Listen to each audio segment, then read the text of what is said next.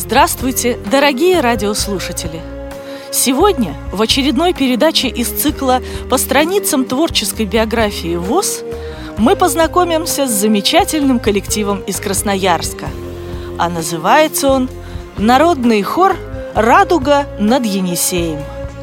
В 2011 году этому коллективу исполнилось 60 лет.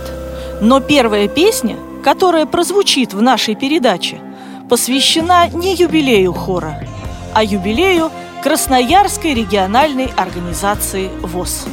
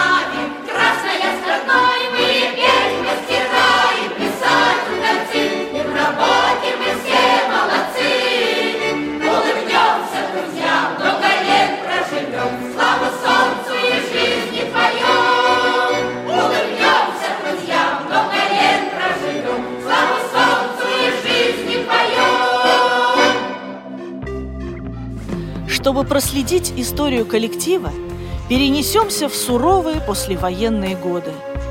Всего пять лет назад закончилась Великая Отечественная война. Но, несмотря на разруху, краевым правлением ВОЗ и руководством города Красноярска было принято решение открыть учебно-производственные мастерские для слепых. Мастерские разместили в нескольких деревянных домишках в одном из которых организовали общежитие для рабочих и красный уголок, где бы они могли проводить свой досуг. В 1950 году в УПМ работало 100 человек, в основном молодые люди до 30 лет. Жили трудно, было голодно, а когда особо лютовали морозы, у проживающих в общежитии во время сна волосы примерзали к стене. Но молодость брала свое – и после изнуряющего рабочего дня, наскоро поужинав, чем Бог послал, молодежь собиралась в красном уголке и, как умело, сама себя развлекала. Каждый вечер до полуночи там звучали заразительный смех и, конечно же, песни.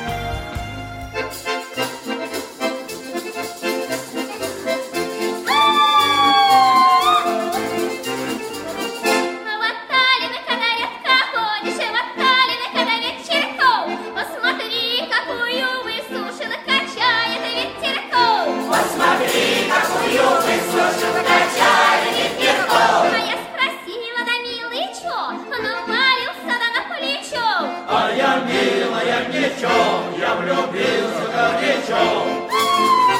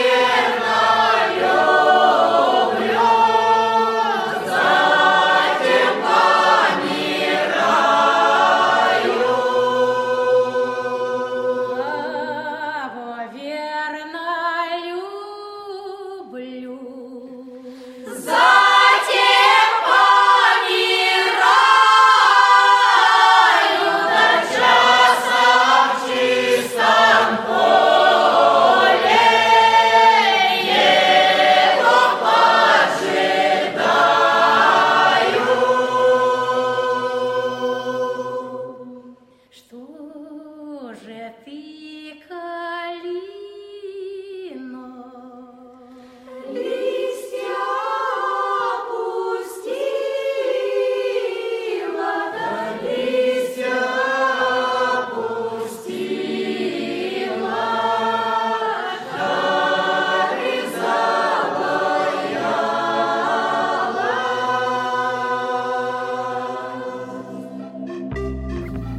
один из таких январских вечеров 1951 года кто-то из девчонок предложил «А давайте создадим хор и выступим с концертом».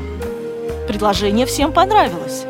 Сразу же появилась активная группа желающих записаться в артисты. Их набралось 13 человек. Руководить хором стала тоже незрячая Агния Петровна Кожуховская, умеющая хорошо играть на баяне подобрали репертуар и принялись ежедневно репетировать. А через полтора месяца, во время торжественного собрания, посвященного Международному женскому дню 8 марта, дали свой первый концерт. Успех был невероятный. Бурными аплодисментами встречали и провожали зрители каждый номер выступления. А после окончания концерта хор еще долго не отпускали со сцены. Этот день и стал днем рождения Красноярского хора УПМ ВОЗ. Попробуем представить себе, как это было.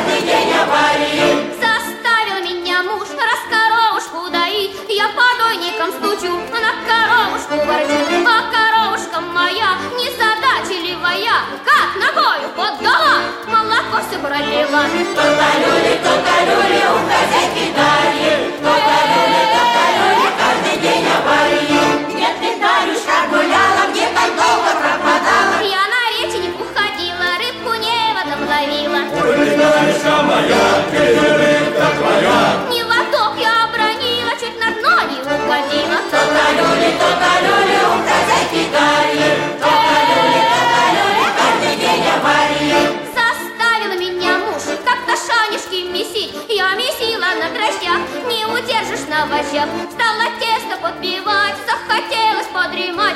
До обеда проспала, вся квашонка уплыла То-то люли, то-то люли, у хозяйки Дарьи То-то люли, то-то люли, каждый день аварии Дорогой мой муженек, раз пельменей захотел Я варила 280 лет. Сварилась в тот день вот такой пельмень угодила. Ай да ты, хозяйка дива, как ты мужу угодила. Ай да ты, хозяйка дива, как ты мужу угодила. То-то люли,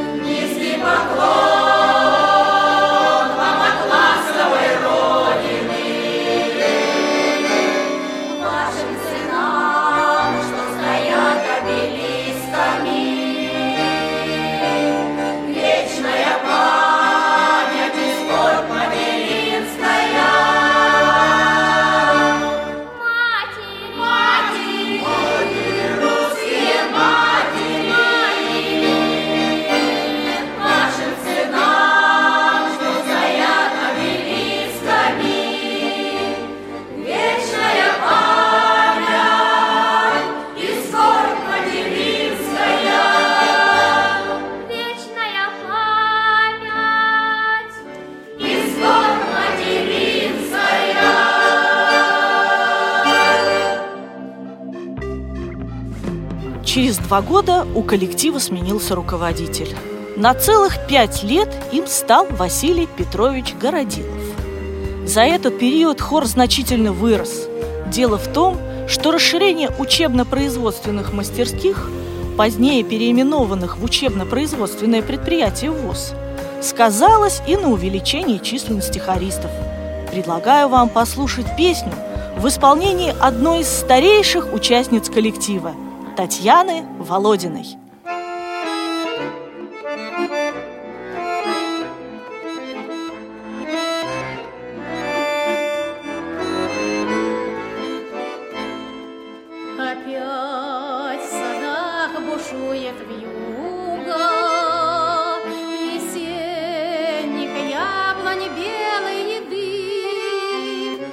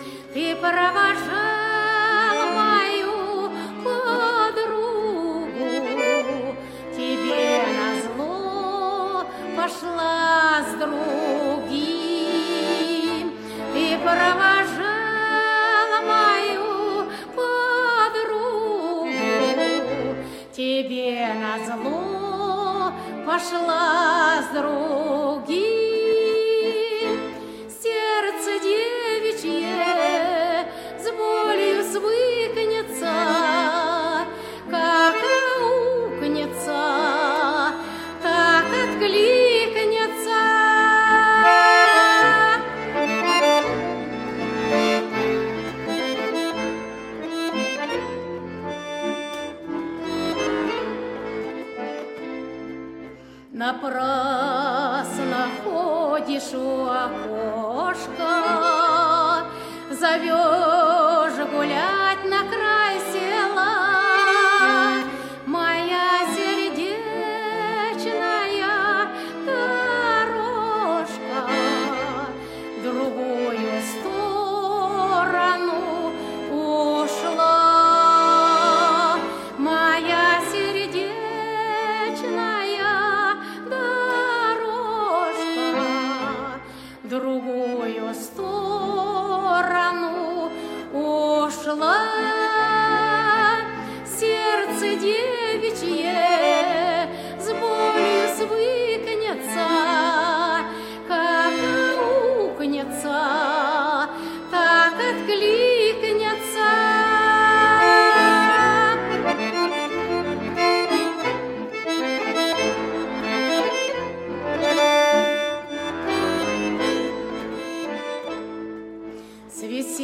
весенних яблонь свет струится, Мою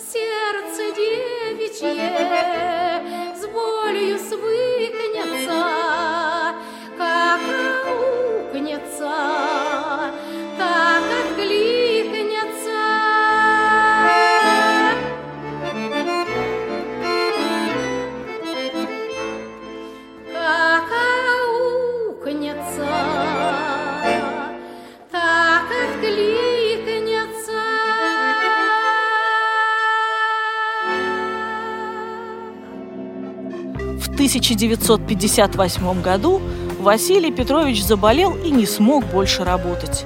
На его место хористы решили пригласить Ивана Степановича Головкина. Инвалид Великой Отечественной войны первой группы по зрению, выпускник музыкального училища при Ташкентской консерватории, Иван Степанович в то время работал преподавателем по классу баяна в детской музыкальной школе и руководил хором при клубе «Судоверфь». Но перед просьбой представителей хора слепых устоять не мог и согласился поработать. Временно. Пришел на время, а остался почти на 40 лет. Да и как тут уйти, когда так уговаривают?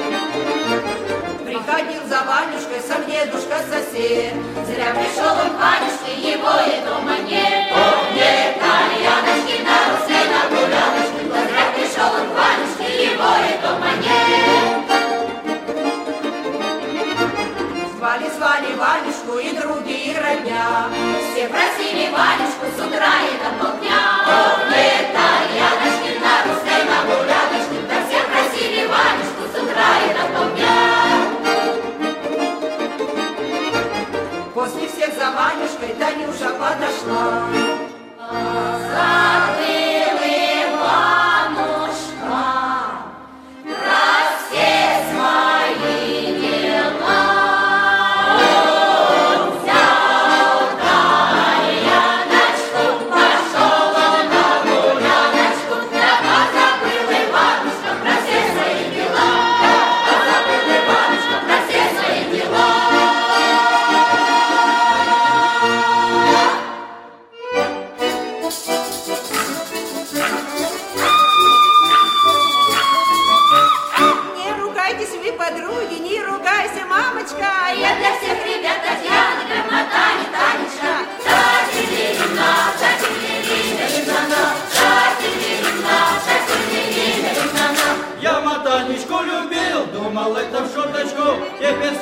Мое сердце каждую минуточку.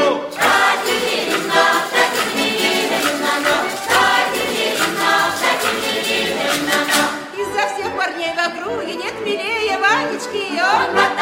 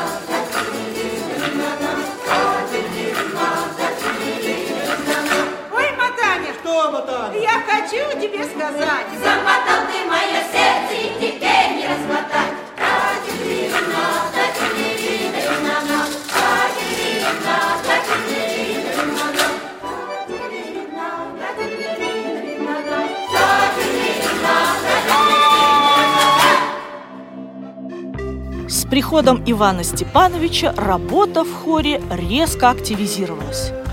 Кроме любителей петь, среди инвалидов по зрению было немало играющих или желающих научиться играть на музыкальных инструментах. И вскоре хору аккомпанировал целый оркестр, которым также руководил Иван Степанович.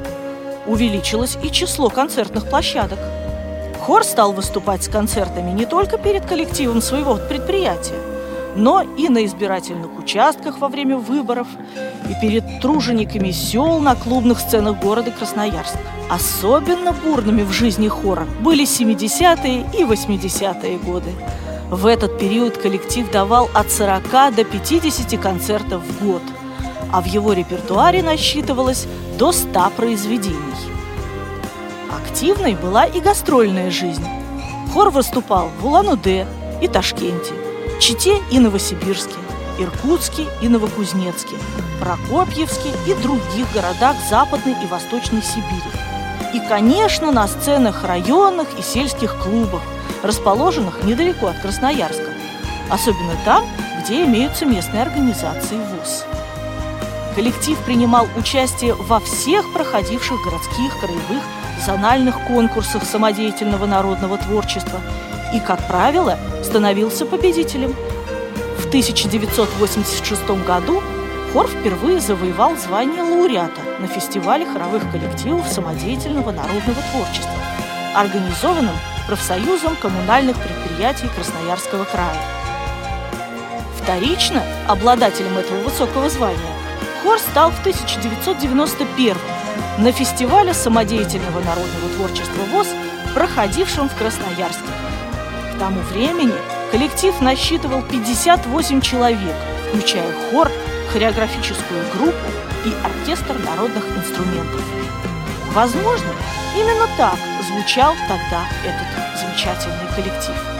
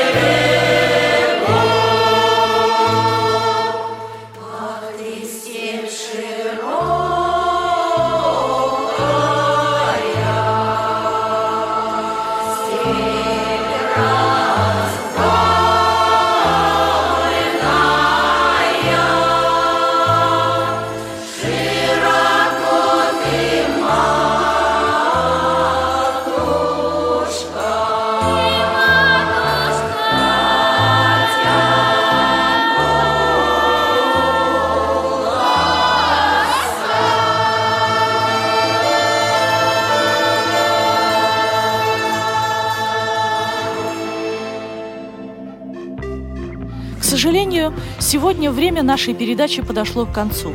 Но вы наверняка заметили, что наш рассказ о замечательном коллективе под названием «Радуга над Енисеем» не закончен. Мы продолжим наш рассказ в следующем выпуске нашей программы. А сегодня с вами прощаются ведущая и автор передачи Людмила Смирнова и звукорежиссеры Анна Пак и Михаил Сидоренко. До новой встречи!